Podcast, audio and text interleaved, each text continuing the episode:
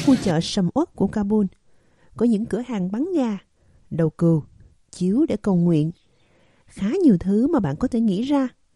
Trong khi những người đàn ông đi xe cút kít di chuyển hàng hóa qua những con hẻm chật hẹp. Ngay phía trước một đền thờ Hồi giáo có một mái vòm màu xanh lam. Dưới tấm mặt trắng là những bao tải lớn màu cam chứa đầy bánh mì cũ. Bánh mì, hay còn gọi là những chiếc bánh nan tròn, thường được cho gia súc ăn. Giờ đây trở thành thức ăn của nhiều người hơn bao giờ hết vì quá đói kém.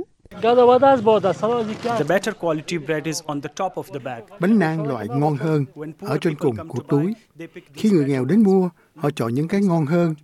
Nhìn này, cái này không thể ăn được. Trước đây, 5 người từng mua cái bánh mì này trong một ngày, bây giờ là hơn 20 người.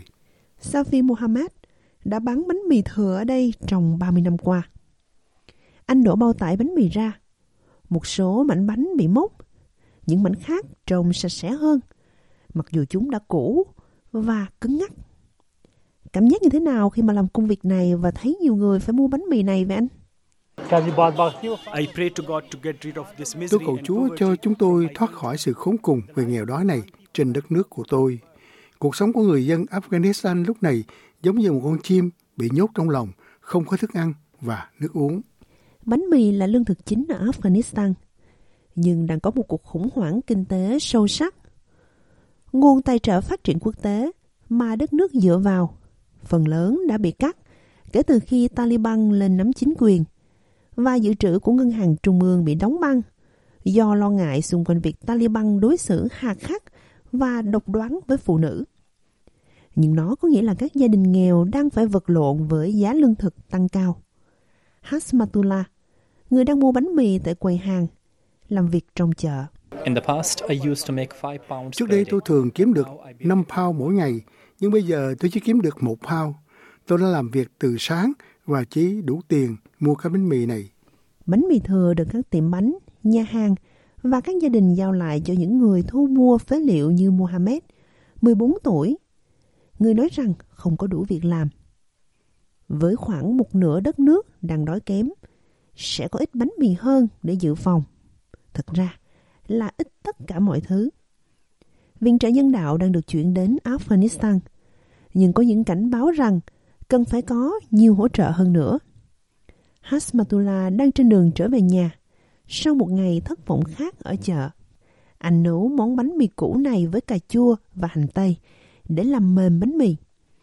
Anh hy vọng có thể tiết kiệm đủ tiền để nuôi ba cậu con trai nhỏ của mình đi học, thay vì phải gửi chúng ra ngoài làm việc như nhiều gia đình khác đã làm với con của họ.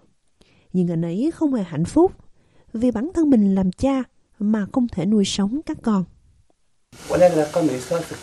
I feel ashamed in front of my family that I am so poor. I can't Tôi cảm thấy xấu hổ trước mặt gia đình mình vì tôi quá nghèo. Tôi không đủ khả năng cung cấp thức ăn ngon cho các con. Tôi không thể làm gì được. Dù tôi có cố gắng vay tiền cũng không ai cho tôi mượn. Các con trai của tôi rất gầy vì chúng không đủ ăn. Tôi không đủ tiền mua thịt dù chỉ một lần mỗi tháng. Bên ngoài các tiệm bánh trên khắp Kabul, người ta từng thấy những nhóm phụ nữ và trẻ em gái xếp hàng để xin những miếng bánh nan tươi miễn phí được tặng vào đầu buổi tối. Một số người mang theo dụng cụ may vá để làm việc vì họ có thể phải đợi hàng giờ. Với triển vọng kinh tế ảm đạm ở Afghanistan và cảm giác không chắc chắn luôn hiện hữu, những người trẻ Afghanistan ngày càng phải vật lộn với vấn đề sức khỏe tâm thần và rơi vào tình trạng trầm cảm. Tiến sĩ Hafizullah Muhebi là giám đốc sức khỏe tâm thần tại bệnh viện khu vực Bak ở phía bắc đất nước. We are receiving more cases of mental health problems and we register more patients on a daily basis. Chúng tôi đang tiếp nhận nhiều trường hợp có vấn đề về sức khỏe tâm thần hơn. Có nhiều bệnh nhân đăng ký hơn hàng ngày. So với thời của chính phủ trước đây, chúng tôi đã từng đón khoảng 30 đến 40 lượt khách đến phòng cấp cứu trong một ngày. Hiện đã gia tăng lên đến 120 đến 130 bệnh nhân trong khoảng thời gian 24 giờ.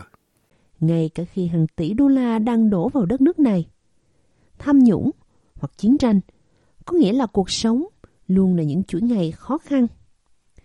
Giờ đây, chiến tranh có thể đã kết thúc, nhưng đối với nhiều người, cuộc sống ngày càng khó khăn hơn.